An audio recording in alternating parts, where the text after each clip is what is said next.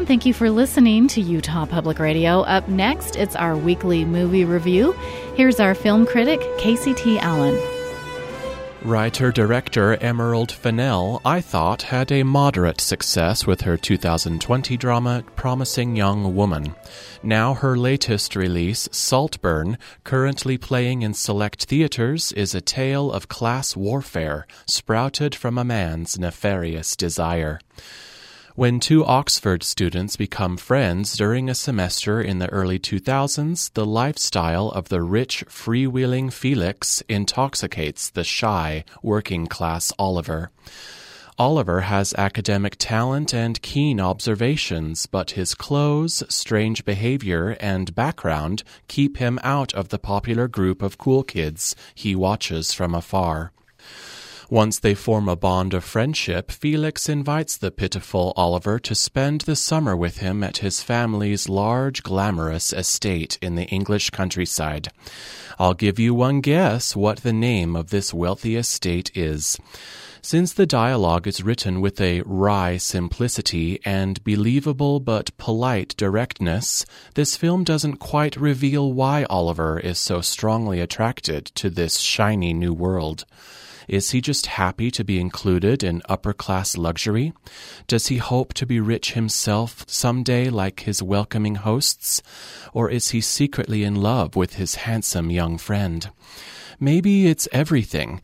This mystery of the main character's incessant longing and the complex relationship between two men reminds me of past films Brideshead Revisited from 2008 and The Talented Mr. Ripley from 1999.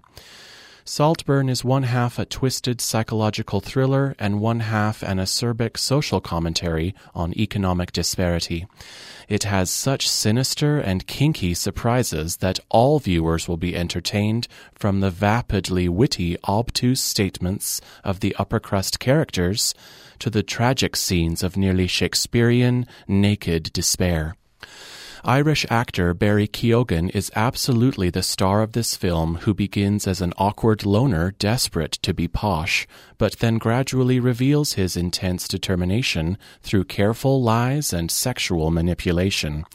His performance is such an unnerving tour de force, it's thrilling to watch his obsession grow, devouring everything he can, from the rich family's used bathwater to their blood.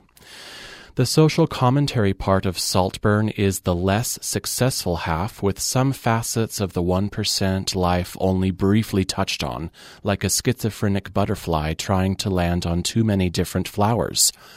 But the psychological thriller half of Saltburn is terrifically, darkly entertaining. Audiences will leave the viewing of Saltburn thinking how the constant wanting of beautiful things can turn disturbing and deadly. For Flix at 48, I'm Casey T. Allen.